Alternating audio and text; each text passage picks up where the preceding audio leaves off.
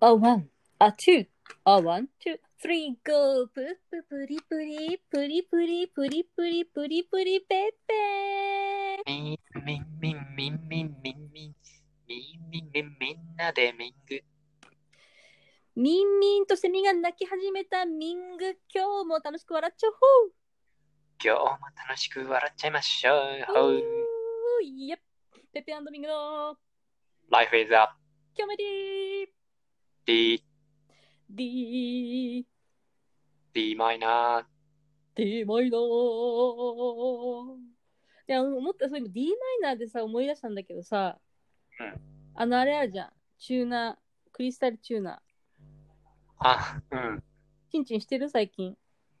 チンチンしてないねやっあた方がいいよ、やった方がいいよ。あのね本当に。えっと YouTube のうん。チューナーの音かけてるわちょちょちょあるあるのに違う、私が言ってんのは、ちゃんと、その、なんかこう、自分の部屋とかを清めなさいよってことやって言ってんの。チーンとか音を聞いてんじゃなくて。 そうだよねいや、そうでしょ。いや、昼間だったらそんな迷惑ならないでしょ、チーンってやったって。そうだねなんかあのもうタンスに眠りかけてるからさええパワー信じパらワれーない。ストーンもさいや、出してあげてよ。泣いちゃうよ。出さないとね出してあげてかわいそうだから。もういやだか使らう機会がないもんなんかちょっと部屋に置いとけばいいじゃん。この前さ、あなたが家に住んでる家にさ、ちょっとお邪魔しに行った時も2年前ぐらいだけど、あの時さ、私あなたの部屋にさ、石が飾ってあって、すごく素敵だなと思ったんだもん。うち来たこ とあるあのー、島の、島の時。そそうやね、そうだね。うよ。神棚とか作ってたわ。神棚は見なかったけど、さすが に。本当うん。なんかね、自分で作ったのよ。あの、トンチンカンして、うん。あの、天井の近くにさ、神棚ってさ、えっと、どこかな伊勢神宮か、どっかのお札をね、あ、うんわかった。えっと、あの、名古屋の熱田神宮だのね、お札をね、飾ったの。えーで、そしたらね、友達来たりとか、あと、水道の排水とかさ、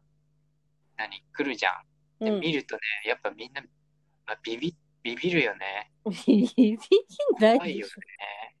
え、でも私も飾ってるよ。神棚って作ってるわけじゃないけど、みんなとこもなんか角にあるよね、なんか、そうだからう、あのーいつもさ怪しいコーナーが。あ怪しいコーナー。いやいや、それと別に、最近上の方に、あの、お札を置いたりとかしてるよ。そうなの置いてる。神社のやつ。神社のね、般若心経と、ああ、いいね。を置いて、一応、だからその、何一応神棚じゃないけど、やっぱ天の方に置いた方がいいかなと思ったから、上の方に置いてうん。うん。そうそうそうそうそ当たっう。てる。さすが。チンした方がいいよ、だから。そうだね。あ、ちょっと明日時間あるから、ちょっと、まあ、チンしまくろうかな。あの、しまくって。こう、空間ねい。や、もっとだから、そしたら、今のなんかこう、ちょっと鬱陶しいものが取られるかもしれない。取り払われるかもしれないじゃん。うんうん。まあ、今、鬱陶しくないかもしれないけど、なんか鬱陶女しい子の。といえばさ、何 鬱陶しい。鬱夏陶しいじゃん。何何羨ましいよ。羨ましい。夏でしょ。いや、だから、だけどさ、ずっと雨降ってるんだから、羨ましくもクソもないよ、本当雨降っにてんだ。ジメジメ。ジメしてるし、本当だから、その話もしようと思って、イラッとしてるっていう話。ジメコをどうやってさ、そうだよー。まあ、耐えるしかないのか。もう耐えるしかない。だからもうでも梅雨も今週、まあ、今週じゃないな。にに二十何日かには明けると思うから予定として24日ぐらいとかかなわかんないけどだいたいね、下旬には開くのかいやーだけど長いよねだってさな。もうさ長い。 6月の21日が夏至でしょでそっから1ヶ月ぐらいさ後までさずっと雨だからさ結局日の長い時間一番美味しい時何時期にさすごい暗いわけよ、なんか雨が降ったりとかして曇ってて。そうそうそう。だから、それがすごい私、日本って嫌だなと思っちゃった、最近。今年じゃあ結構がっつり系なんだね。がっつり系だね。だから、まあ、東京はそこまでジャバジャバ降ってはないけど、なんかずーっとなんか雲が重たい感じで、しばらく今。太陽が恋しいね。いや、恋しいね、もう。ちょっと思い出したんだけどさ、何雨降った時のさ、靴ってどうしてる長靴買ったのあ、長靴、あの、え、どんぐらいの長靴ショートブーツ的なやつ。あ、かわいい。にしかも見2000てない円けでど買ったの2000円で。それ何農作業用のじゃないのちょっとね、そういうふうに思われがちだけど、 一応デザイン的には、ひなんかこう先もちゃんと尖っ尖ってるっていうかさ、そのなんかこうちょっとデザインされてて、ちょっとじゃあ、あの、洋服に合うやつなんだ。あ、そうそう、だから普通に履いてると、普通の黒いブーツっぽく見える感じ。ではあ、いいね。うん、だから全然、今回良かったと思って買って、やっぱり。うんうん。こっちもね、まあ、ハグがあるもんね。あ、そうか。買えばよかった。なんか買わないんだよね。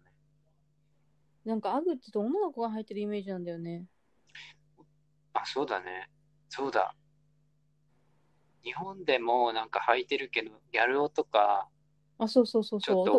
おかまの方が履いてるイメージ。男の子だとどちらかというとギャルな男のイメージがあるのやっぱりえ、ギャル男っている今。いやわかんないあまり見た東こと京なにいいる私がいる生活の範囲ではほら最近出かけもしないから狭いんだけあど出かけもしないからギャル男たちを見るっていうかさギャル男っていんのまだいやちょっと今気になったわけ。ちょっとさちょっと調べよう後で、うんこの今の2020年夏にねギャル男っていうのはねこの日本に存在するのかってほんとね、いやでもなんかギャル男が懐かしいどうしようねちょっとすごい恋しくなってきたんだギャル男ギャル男が恋しい。なんかなんかね、さ、ギャル男のちょっと待って、ちょっと待って、ちょっとギャル男の定義って何あれ私そうが、それをね私がちょっと言わせて、私が思うとかさ、 この話で盛り上がるとは思わなかったわ。私が勝手に盛り上がってるだけなんだけど、えっとお先にどうぞ。ギャルの定義言う言います。ちょっとなんか髪の毛、う金んっていうか、金じゃないんだけど、なんかこう、ちょっとメッシュっていうか、アッシュか。アッシュな感じで、ちょっと顔が黒くて、うん。で、なんか、あのーちょっとなんか、イケメン風なんだかなと思いきや、顔がもし日に焼けてなかったらあんまかっこよくないみたいな、 そういうイメージなんだけどうんう、んうん。あなたはでも本当にあの、まあ、髪長めでちょっとツンツンしてるじゃん。うん。でちょっと茶髪じゃん。うん。で、えっと、まあひょろっとしてるいや、ひょろっとしてるイメージがあったね。うん。わりかし。リブタケの、えー水色のジーンズ。あ、わかるわかるわかる。いや、もう七分もその通り。そそ今、それを、そんな感じのことを言おうと思ったんだけど、言葉がうまくできなかった。うん。で、腰パン。はいはいはい はい。毛がない。何それ意味わかんない。どういうこすとね毛がない。つるってる。何で、それ黒い。脱毛ってんの脱毛ってると思うよ。ええー、だからあーギャル男脱持ってんのかななるそれで、あの、ブーツ。ああ、なるほどで、ね。 T シャツも、なんか白いシャツなんだけど、その、袖のとこがこう、リブで違う色のさ、赤のさ、はいはい。リブとかさ、首周りもその赤のリブでさ、はいはいはい。とか、それで、じゃらじゃらなんかあの、鍵いっぱいついてるみたいああなー、さ。懐かしい。そうそうそうそうそうそうそうそうそって感じかな今どこう。い行や、っいたなんくなだろういいないってかもう、ブーム過ぎ去った系じゃないだあれもやっなぱんブかームだったのかないや、でしょう、なんか。だって、あれってさ、それ何年ぐらい前のことって、私のイメージだと、なんか私が高校ぐらいの時は、なんかチーマーとかが流行ってた、ちょうど。チーマーってさ何なのヤやンだキからーなっんてかことなんかヤンキーじゃないんだからヤンキーってなんかさなんかさあの学ラン着てさなんかちょっと先輩がさ赤い T シャツじなんか内側に着て上から学ラン羽織るみたいなのが私の中のヤンキーのイメージなのうんうんなんかビーバップハイスクールみたいな感じのいやもう単乱にあそうそうそうそうそうボンタンあそうそうそうそうそうそうっていうね刺繍内側刺繍そうそうそうそうっていうのがあうのんイメージなんだけど、うんチーマーはもうちょっとこう都会的な感じのものでなんか私のイメージだけどなんか革ジャン羽織ってジーパン着てる感じのイメージなんだよね。へえなんかライダース着てでそれこそあなたのさっき言ったそのじゃなんかじゃらっとしたなんそのあの鍵みたいのなんかさ、チェーン、チェーンつけて、なんか町の、大体私とかの田舎だと、当時、その、あれだったよ。駅とかに大体たむろってるみたいな。ああ、じゃあちょっと、まあ、えー不良っぽいっちゃ不良っぽいんだよね。そうそうそうそう。てかそれその不良のチームで行動するみたいな感じうん。。それやっぱ集団行動だよね。あそうそうそうそう。そうするそうするとほら、チーマーになるでしょ、やっぱり。チーママってチーマーはまた別だけど、全然違うのかな。チーマーだった人たちが子供を持ったらチーママなチのーマかーなに。なる。そそれ新しいね、それね。ギャルのママみたいな。でもチーマーの人って女の人ってあんまりイメージないな。なんか女の人のイメージっていううんいや男の人のイメージが強いな、なんか、どっちかっていうと。なんか、ヤンキーの女の人とかだと、単乱、単乱というか、た制服も短くして、なんか上はすごい短くして、下になんか赤い T シャツ着て、なんか見えるみたいな感じの、なんかこう、ヤンキー先輩みたいなのがいたけど、なんかそういう感じのさ、ファッションな、ファッションなことに関しては、いや、何、チーマーの女子ってあんまり聞いた、なんか覚えがないけど、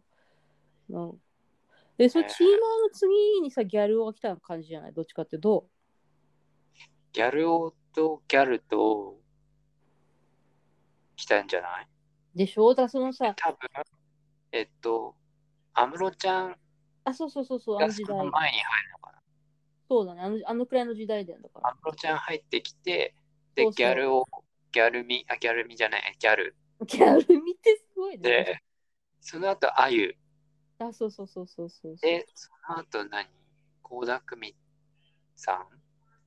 えー、、でその後、何でさ、そそのの後何ギャルの次って何だ ?AKB とかになっちゃったのもうそれって。あ、そうそかっち。系だ今消えちゃっそういうたよね。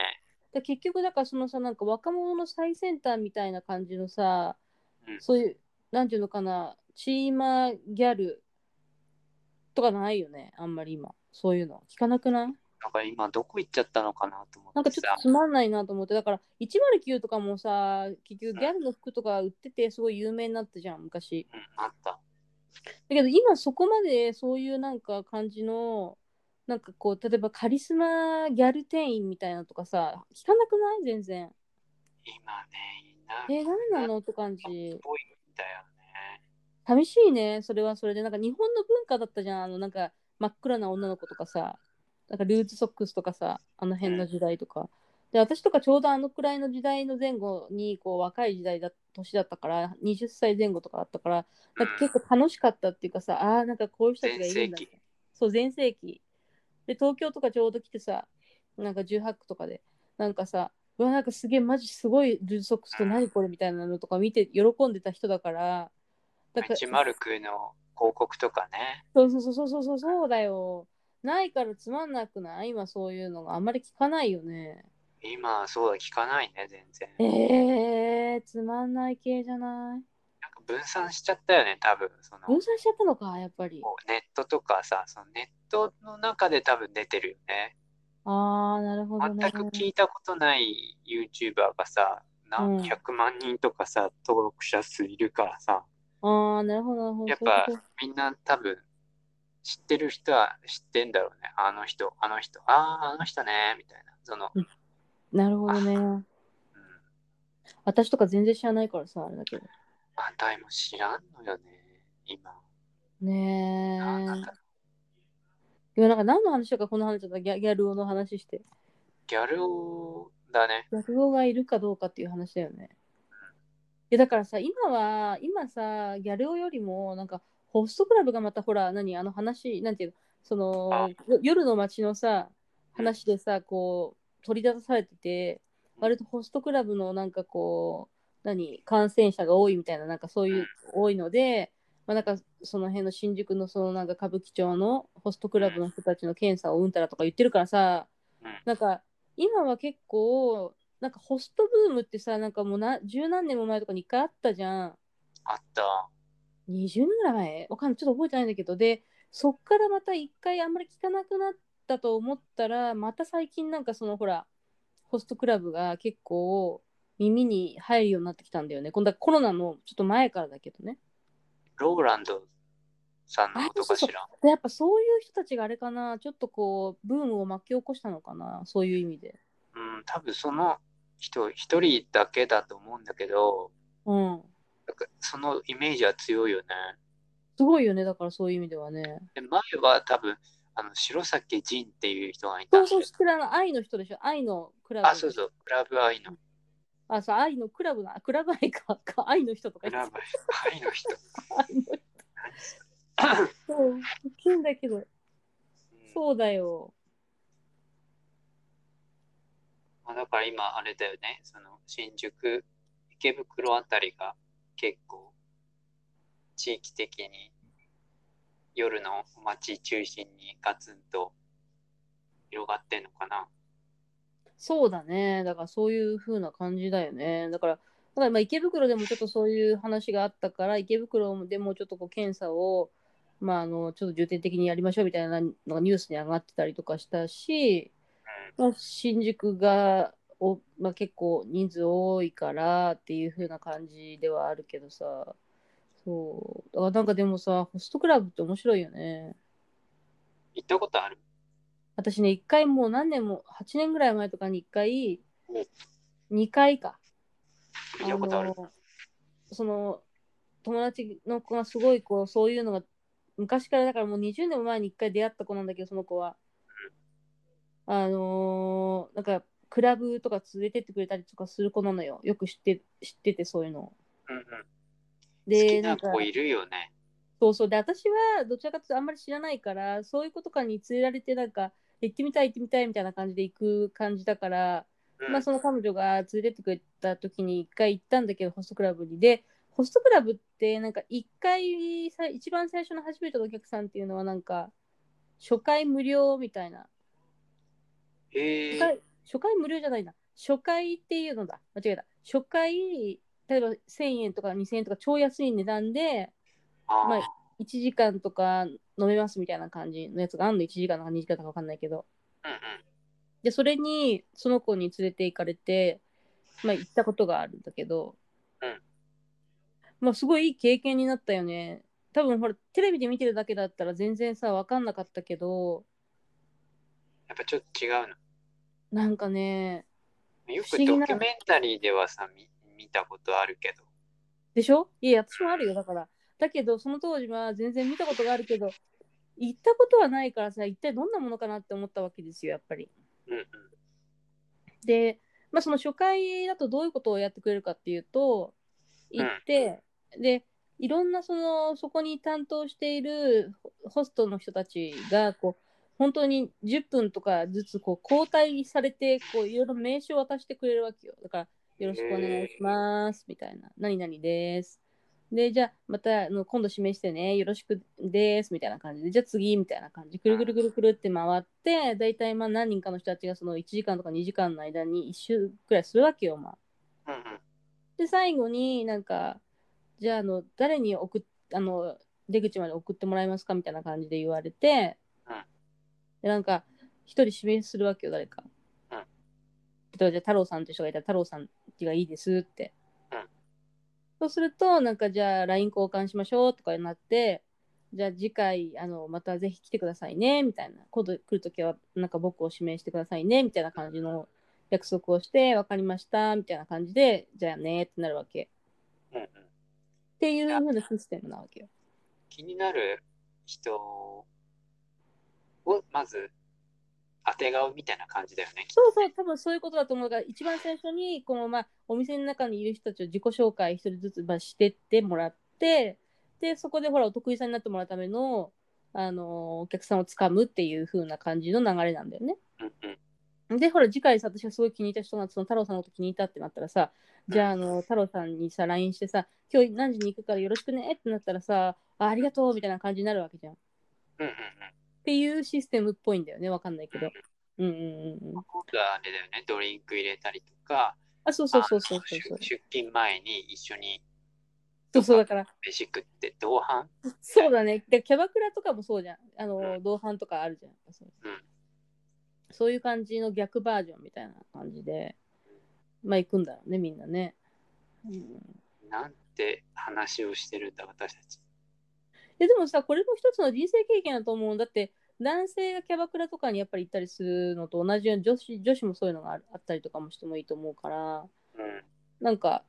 それはすごくいいいい文化だと思うしやっぱり、うん、なんかそれになんか行けたっていう行ったことがあって面白い経験したなっていうのは面白かったやっぱり、うん、うん。行ってみるのもいいかもね。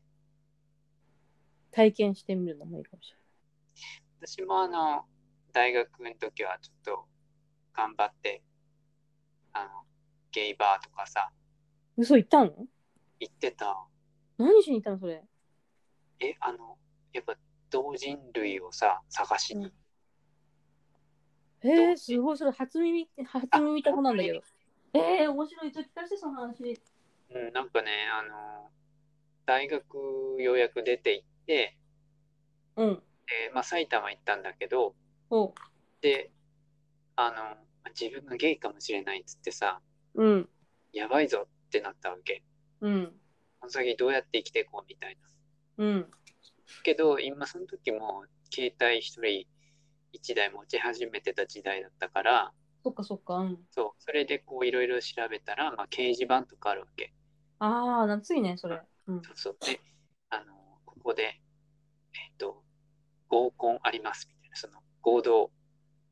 パーティーみたいな。こ全然あそれの、あれよ、ここ合ってどこコンのやつよ。ここってこあこっそこはてね、行ったらね、歌舞伎町だった。それ合コンって別にね本当に男女のやつなのいや、全然、あの、ゲイだけ。あゲイなんかうんうんうんうんそれで、あの、初めて行ったら、その、ね、田舎から出てきてさ、頑張って埼京線乗って、新宿着いて、うんうん で、行ったらさ、本当にもういきなり歌舞伎町だったからさ、あれこれ、日テレの、何、ドキュメンタリー見たことあるみたいな さ、そっから始まったからもうびっくりして、行って、開けたらさ、もう30人ぐらいいるわけ、男が。えー、そ全部男なのよ。あのう、でもさ宴会コーナーみたいだどんなさなんか人種なのそのゲイなのかそれともオカマなのかなんな。でだっけゲイゲイ。あゲイかゲイかほん、うん、ほんじゃあか、うん男の外見でってことなわけ、そうそうんうう。んけ、ど、ちょっと多分、その主催、主催者が、主催者主催者の人が結構あの坊主っぽくて、ちょっとおうこうぽちゃっとしてる人だったから、はいはいはいなんかちょっとこう、何ゲイかどうかも外見わかんない人たちっていうよりかは、あの、少し、あの、ゲイっぽいよねっていううみん見た目の人が多かったかな。うん、そのえーなんかちょっとジャンルがあるんだよね。うんうんうんうん。だからそういうとこには行きませんって言ってるグループもあるし、うんうんうんうんうんうんあの、そう、こう、そういうグループ、何ゲイバー行きませんとかさ、それはそれでなんか、行きません同士でくっついたりとかするから、はいはいはいそうそう。それでそこ行った時はもう、あの、もう宴会場開いたらもうみんな男がさ、バーってあの何、席に座ってて、もうみんなさ、あれ、品定めすんだよね。うそすごい視な線が。だけどみんなね、行かないの。えー、うん。なんか固まってね、喋ってるだけ。っていうのあったな。最初は。その時に結局なんかいい出会いはあったのえーっとね、そうそう、結構ね、あの、がっついたよ。がっついたんだ がっ初心つ者いのた割りにがっついそれ面がっ白いつかれたりした。うーんそう。えー、面白いそのなんか話、ね、でもよく考えたら本当あれだね今思うと全然ただ、えーただ誰でもよかったみたいなそういううんうん、感じのあの勢いがあったねでもさ、今よりもさ、やっぱその何出会いのさ、場が少ないじゃん。今、アプリとかもあるし、正直。それはほら、女性、男性もそうだけどさ、うん男性、男性も女性、女性もそうだと思うけど、うんだけど、昔はさ、なんかそういうアプリとかなかったじゃん、当然。だって、携帯がやっとって感じなわけだから、そう掲示板とかミク掲シー示と板とかかだ、ねあミクシーとか、そうそうそそうメンズミクシーっていうのがあったの厳選用のう。へえー、それ知らないわ、すげえ。そうそうそれでまあ会いませんかとかさうんうんうん。そんな感じだったね。いやだから今はさそうやって考えるとやっぱすごい進化したんだねいろいろなものがね。今はもう、ね、こう選べるからね。で、うん、なんか例えば、気になりますって言ったらさ、メッセージ送りゃいいのにさ、送れない人っていっぱいいるわけ。はいはい。だから、あの、気になってますボタンってあるわけ。まあ、いいねみたいなことなんだけど、 ちょっと手前みたいな。はいはいはい。で、向こうもなんかもうメッセージ送るほどの、あうの、ん衝撃の出会いではないけど、まあまあ、あの、中の上ぐらいだから、まあ、ハート送っとけみたいな。はいはいはい。でしたらお互いよくって、よかったうらん、お互いいいと言ってますよ、みたいな、すごいねどう教そえこまで教えてそこくまれる。でエスコートしてくれちゃうんだからね。そうそうそう。あとは返信率とか、この人の返信率とかさ、あであ。 100%だったら誰にでも何、メッセージ送ってるから、つまりは、その、ね、やり、やりたいだけなのか、はいはいはいはいそ。れともしっかりなんかこう、タイプがあって、うんえっと、タイプの人には返事するけど、それ以外は無視するとかさ、まあ、なんかそういうふうにちょっと調べ、調べられるって言ったらわかるんだよね。うん、そのまうん兆候というか、その人のそうね、そうそう。動向というかね。ううん。まあ、ゾーンもあったりしてさ、その熊系ゾーンとかさ、うん。あの、普通ゾーンとか、隠したい人ゾーンとか、うん。えーなんかいろいろと、あの、細い人が好きとかさ、あああ、と、体型、体型とかね。体体型別とか、まあ、身長、年齢、あとはあれだよね、その、ヘッジの、えーこれ、これ別に何でもありだよね、この Life is a Comedy。今更 いや、ありでしょあう。いりやだよ素ね。直、素直にトークしていく番組だから。そうだよね。うん素直にその、えっと、どっちのポジションかとかさ、うん攻めなのか受けなのかとか、うんうんうんうん。まあそれでこうお互い、まあ、探り合っすて、ごいね。男子同士のさアプリってそういうのがあるんだね。私はさ、その何、出会いのアプリとかって言ってもさ、本当にさ、まあ、一応、まあ、もちろん男子男子の人たちもいるのかもしれないけど、ミックスのやつだから、ミックスっていうかさ、うん、だから、その男子だけとか限定のやつじゃないからさ、なんかそういうところ、なんかそういうやつって見たことないな、そのなんか、そのポジション的なものとかは、やっぱり。あんのかな、でも今。それというのもあると思うよ。そうなんだ。だってみんななんか、なんであったのって言ったらなんか、ごめん、Tinder であったんだ、みたいなさ。ああ、なるほどね。うん、みんなやっぱその気になる人を選んでさ、近くにいる人をさ、うんうんうん。気になるんだったら右にスワイプ、いらないんだったら左にスワイい プ。やいいですわとか。そう。へええ。みんいやろうやろうと思ってないのや、だから昔さ、もう何年も前に、どのくらい前だろう、もう3、4年、4年とか5年近く前かな、その、一緒に仕事してた男の子が、その子は普通ストレートの子なんだけど、なんか、外国人の女の子が好きだからっていうんで、なんかその、んなんか、ミングさんもアプリやったらいいじゃないですかみたいな感じで言われて、うんあの、まあ、その、インストールしたことがあるの、一回。おうおうおうでその時もやっぱりそのなんか好きとか好きとか好きじゃないとかそういうのをスワイプでやるんだけどさあの人がすごい面倒くさくなる途中で面倒くさくなる123456とかでなんかわかるあ、まあまあね。 3回右にやったら今度左に3回とかそういう感じうだん。と思う。でしかもなんか見てるとなんかだんだんさなんかさ匂いってさ香りとかさ香水選ぶ時もそうなんだけどさ、なんか同じなんか写真とかばっかりずっと見てたりするともう誰がいいのか良い悪いのか分かんなくなってくるのよ。うん。でえー香水とかもそうじゃんなんかさどれ買おうかなと思って最初はさあこれすごい匂いあこれもいい匂いだんだん匂い嗅ぎすぎてなんだか分かんなくなってくるみたいな感じ。うんうん。そうっていう感じの症だから現象になってきてもうなんか123123みたいな感じでさこういいか悪いかみたいなのやってたことがあるけどうん。そうそうそういうことはあったけどねそんなにあれだよね、その、アプリ使った出会いには興味ない。いや別でしょに全然そんなことないけどあ、ねそうなんだ。ないないけどねやろうかなとは思ったりとかもするしねうん。ぜひ、やってみてください。なんかさでもさ今さうんなんかオンラインさ、なんかデートみたいなやつとかもあるらしいの。そうなのだからほら、なこんなコロナだからって直接会えないから、からそうなんだ。デートしますってなった時に、じゃあまずはオンラインでみたいな感じで多分なるんだと思うんだけどさ、だからそれいいことじゃないすごく。ちょっとまあ気軽っていいね、それそう。だってさ、なんか会うってなるとさ、なんかさ、ちょっとえーってなっちゃう時もあったりするし、尻込みしやすいけど、もしマ巻スくタのーが大変だよ、本当タイプじゃなかった時にでさし。ょでさだけどさ、オンラインでだったらさ、ちょっと嫌だったらブロックとかできる、多分できると思うの、今の感じだと。多分あとかって言って、なんか電波がおかしいってお言菓って子がさ、切れちゃった切るんですしいょませんとか言ってさ、うちのなんか光全然ダメなんですよとか言いながらさ、うん、うん、で、ブロックみたいな感じとかうさ、ん、うん。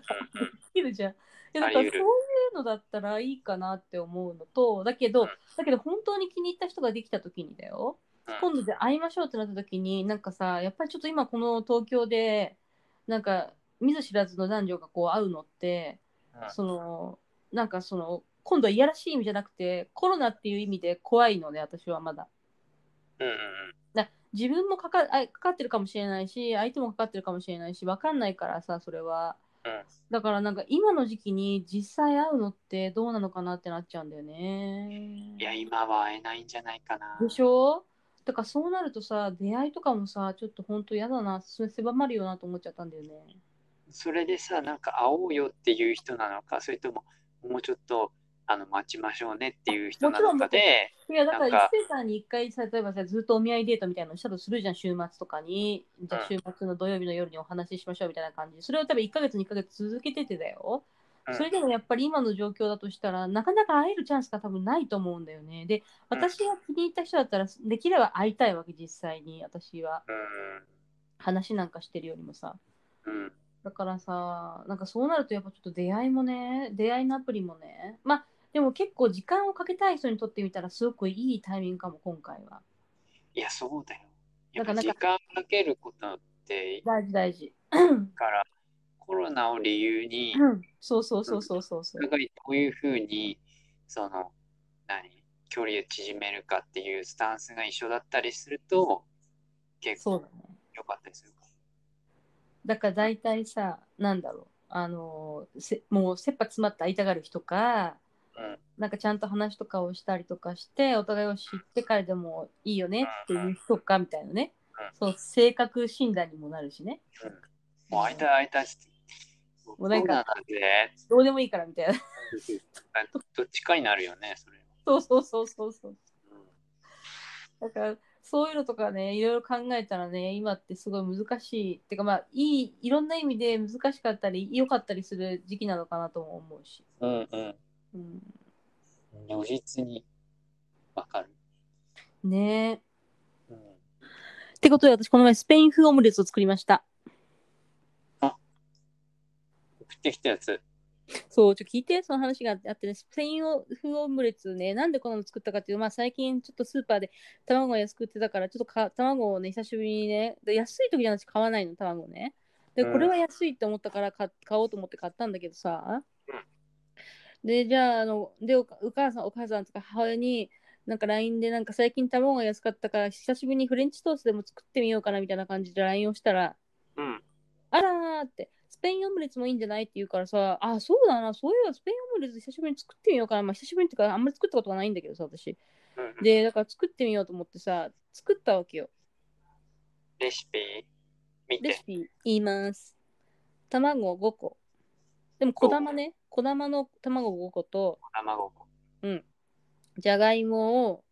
えー、じゃがいも、玉ねぎ、トマト、え1回目はハム、ハムを入れてやって、で、最初にまず、じゃがいもと玉ねぎを炒めてお、えーまあ、塩コショウとか味付けをして、で、そこから、あートマトを入れてうん、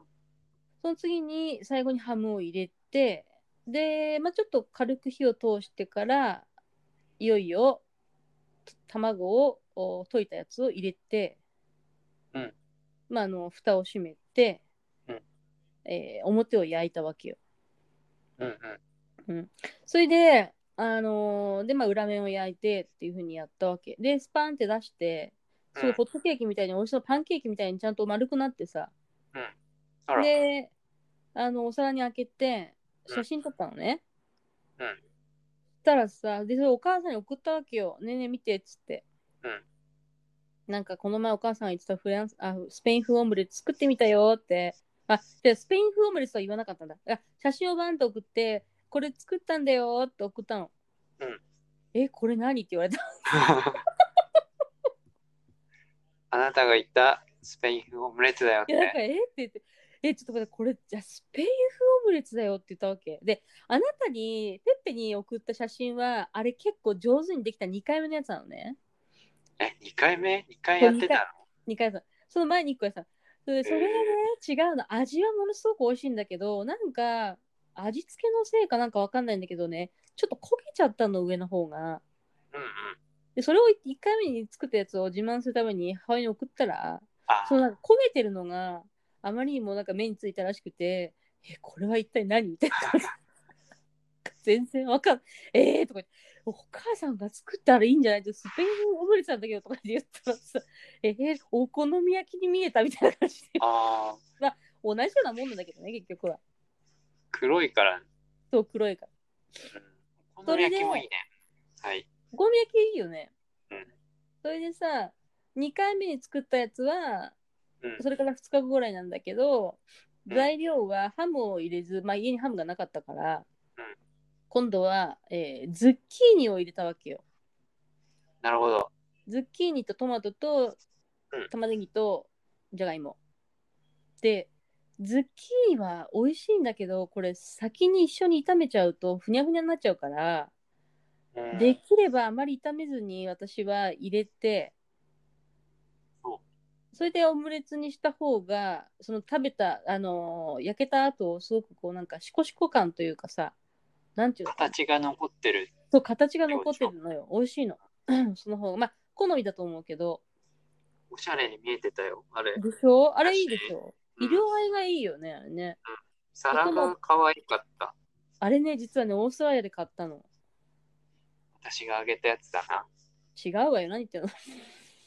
あげてもいない。あげてもいない。あのね、お皿でね、あのね、だダラーズショップで買った3ドルぐらいで買ったね、あーお皿なのあれ。へえ。いまだに使ってるか物ら。持ちいいね。いいよ。大事に使ってるから。それでさ、うんあのーっていうね、ことがあったからね、ぜひ皆さんも、あの、最近何食べようかなと思った人はうん、スペイン風オムレツを作ってみてください。ぜひ。ぜひ。あなたもさ、なんかさ、安い具材を考えて、じゃがいもと、もうちょっとい、もう一品ぐらい入れてみてもいいんじゃないのあ、スペイン風オムレツそうそうそうそなんかあの、パートナーがさ、う。うん。あの、何じゃがいもの国の人だから、じゃがいもの国の人。なんかこだわりがあるらしく、あ、そういうことか。そなるほど。う。で、作ると、まあ、スパニッシュオムレツだっていうと、えー、玉ねぎとじゃがいもあ、玉ねぎとじゃがいもね。だけなの。あ、そうなんだね。そうあとは塩コショウで、だまかあ、美ら味、しいけど。色は本当に黄色っていうか何、肌色はいはいはいはいはいはい。それだけ。だから、だまあ、ミ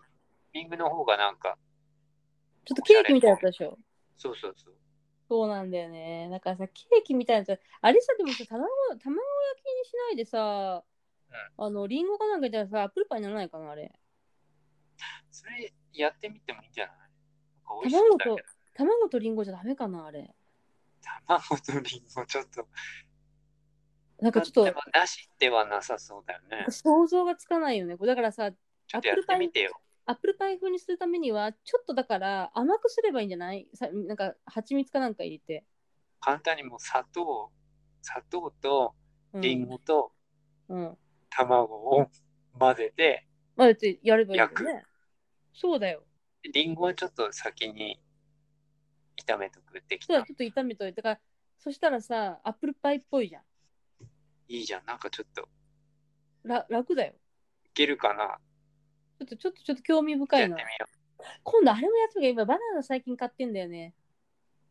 う。もうバナナ何じゃあバナナなんで買ってるかっていうと、バナナはむくみを取ってくれるっていうからあのカリウムが入ってるから利尿作用があって、まあは、あの尿とかをちゃんと出してくれてそのむくみを取ってくれるっていうからなんかさ違う最近なんか甘いものが食べたいなと思ってだけど、まあ、甘いものがチョコレートが食べてもケーキ食べてもよくないからと思ってうん甘いものが食べたかったらバナナにしようと思ってバナナを買ってんの。偉い。でバナナもオムレツになるんじゃないこれよく考えたら。だかバナナケーキじゃないそれ。らバナナケーキじゃんもう完全に。美味しそうじゃない美味しそう。卵が万能だったら。そうだよ。もう何でも作る気になってきちゃったちょっと今。 やってみて。でね、なんかね、あのカリウムで思い出したんだけど、何こっちあの栄養の勉強しててさ、なんでどうしたのいきなり。うん。カリウムって英語で言ったらカリウムっぽくないうん。違うんだよ。なんていうのポタシウムっていうの。ポタシウムポタシウムって言ってて、うんうん。なんだよみたいな。で、ポタシウムって調べたらカリウムって出て、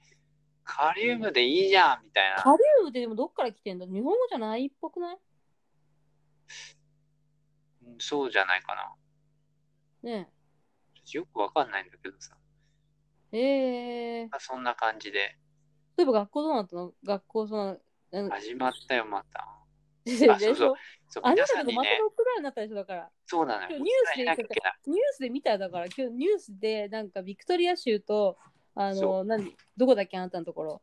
メルボルン、メルボルン、何州だっけあなたの住んでるところ。ビクトリア。あなたビクトリアか。そうか。だから、ビクトリア州がロックダうウンちで。のね、メルボルン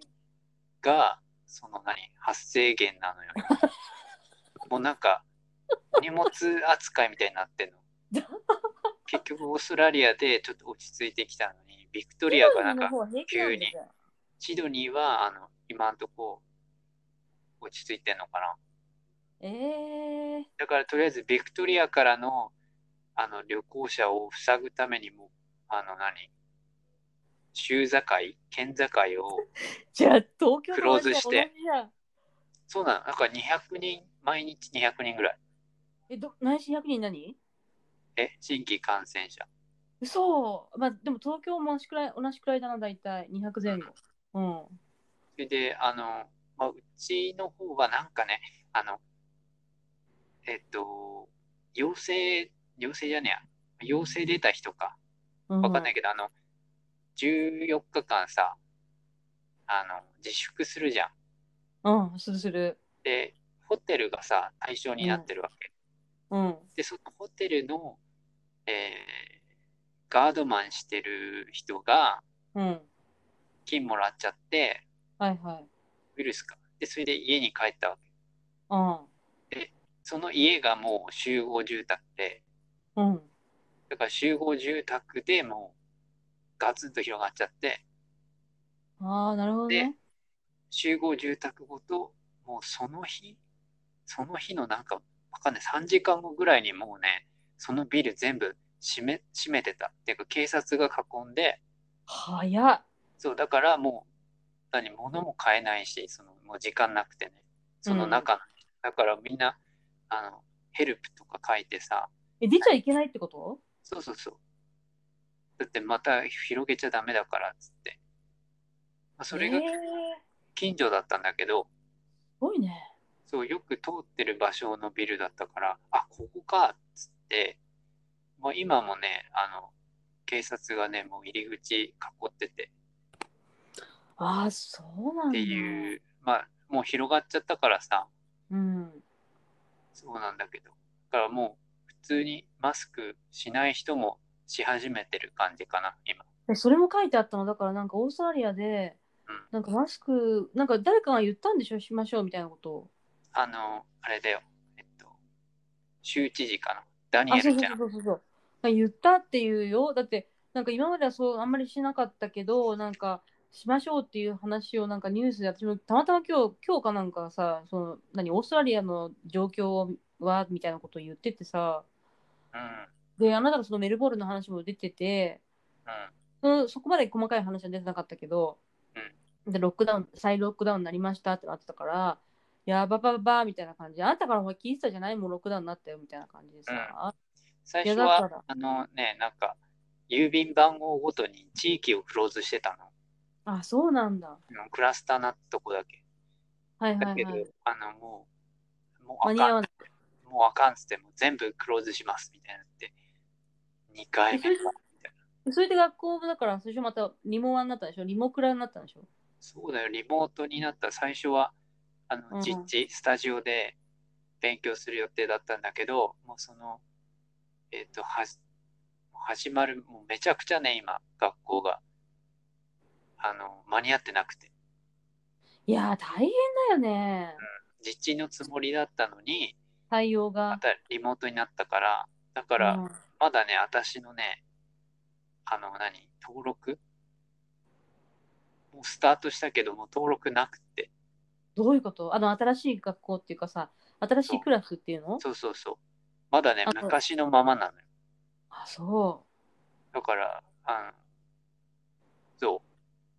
そんな感じで、ちょっと混乱。うえー、バタバタだねそれは本当にもうね、みんな帰ったりしてるしね、そのもうお金無理で、うんあの、仕事ないからさ、うんだからもう、シェアハウスにいるか、うんうんうんあと、もう帰るかって言って、もう結構みんな帰って、本当にもうね、少数って感じ。いやーかわいそうサバイイバル。まあでもそれは日本でも同じだからねうそん、のなんていうの生活がやっぱりすごい大変だし当然、うん、うん。仕事もだいぶ状況が変わってきてると思うし、やっぱり3ヶ月前とかよりかは。だから、まあだから日本にもちろんね、その海外から帰ってくる人もいるかもしれないし、うん大変だなとは思う、本当に。で、多分、どんどんこれから大変になっていくと思うから、そうね。どうしたらいいのかなと思うけど。うん、まあ、これを機にあれだよね、やっぱり、こう、見直すみたいな、見直すしかないよね、なんかね、生活。そうだね。本当そう思う。うんまあ、いい機会と捉えて。うん本当だよね。そういうことこかんな感。じまあだからそうだね。でも、うん、東京もだからさ、あれだよね。うんあなたのところと同じ感じでだから。それってさ、何そのオーストラリアのやつでさ、第2波っていうもう定義なのなんか、セカンドスパイクって言って、もうなってるってことでもほら、東京は一応第2波っていう風な、なんかされてはないっぽいじゃん、まだ。なんかね、今1.5波ぐらいででしょもう来てるっていう感じでは言ってた。と思う。だって、病床数とかがやっぱりこう、だんだん埋まってきてるっぽいから。うん。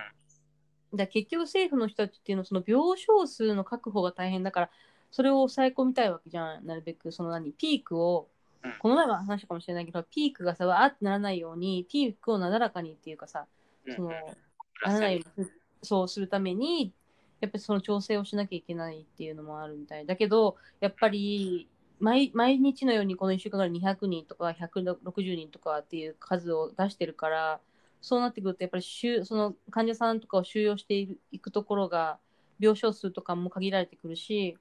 で重症じゃない人たちとかはホテルとかの、まあ、滞在にしてもらったりとか、まあ、自宅療養っていう方法を取ったりとかっていう風な感じでその重症じゃない場合はね、うんっていう方法を取ったりすることも考えてますみたいなこと言ってたけど。うんそれって結局さ、なんか4月とかもさ、話してたようなことなわけじゃん。なんか4月とかも言ってたんですよ、4月の緊急事態宣言が出たぐらいの時とかもさ、うんうん。だったわけでしょ。なんかあの、高橋洋一さんっていう人が言ったけど、うん。まあ、その第1波が800人ぐらい、その1日に、全国で。うんうん。で、まあ、2波だと計算すると400人だって、最大ではも、いはい、あはいはのいピークが。うんうんうんだからまあ、半分うん。うんうん。から、まあ、今回はその、慣れてることもあ、まあ、大変だとは思うんだけど、その、第1波の時よりかは、まあ、半分で抑えられるという計算になっているから、まあ、それうんうん、それをもとに、あの、どう対応するかっていうのを、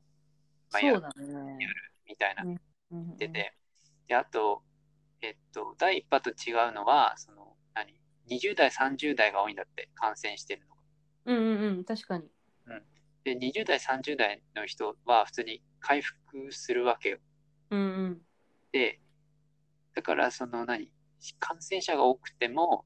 えっと、亡くなってる人が少ないっぽいの。少ないね。全然少ない。だから、それ、つまり、その、えっと、高齢者に感染してない、今回は。っうんうんうんうん。ていうので、まあ、なんかちょっと違うっていう。ね、で感もそじでのはあった死亡率って、あ死亡率じゃない死亡人数ってさ、私、この前だからその、この前だから今日さ、今日だか一昨日だかわかんないけど、シドニーじゃない、間違えた、あの、オーストラリアの人のやつ見てたけど、うんなんかさ、な何百人とかでしょ、まだ。少ない。だって200人いってないと思うよ。もうなんかすごい、なんでと思ったわけ、それ。 190何人。それそはうだよね、、そうだよ。うん、あの、早かったの。ああ、やっえぱそうっなんだと、やっぱりね、日本より1ヶ月ぐらい遅かったのよ。うんうんうん。あの、ピークが。うんうんだから、多分、オーストラリアそれ見てて、うんなんか、なんだっけな、イタリアとかスペインとか、うんえさ先に、こう、盛り上がってたとこあったじゃん。あったあった。日本よりも。あった。だからイタリアとかスペインとか。そうそうそう。だから、その辺見てて、しかも、あの、こっち早いわけよ。なんか、日本、日本とちょっと違って、もう、なんか、ふつ48時間以内にもう、もうこれをしますって宣言されるわけ。急に。であれでしょさっきのロックダウンのやつじゃないけど、そうそう3そ時う間そうぐらいの間にとか、いやびっくりするよね、こっちとしてはね。 そうえー今ってなる日よ今日の夜からとか、嘘でしょってなるよね。え、マジみたいな。で、それでもう、こうしてください、こうしてくださいって出るの。 で、本当やばいって、そんなの。うん。やからだ、よね、だからね、早いのよ。早いと思う、だから、本当に。で、そうビクトリアは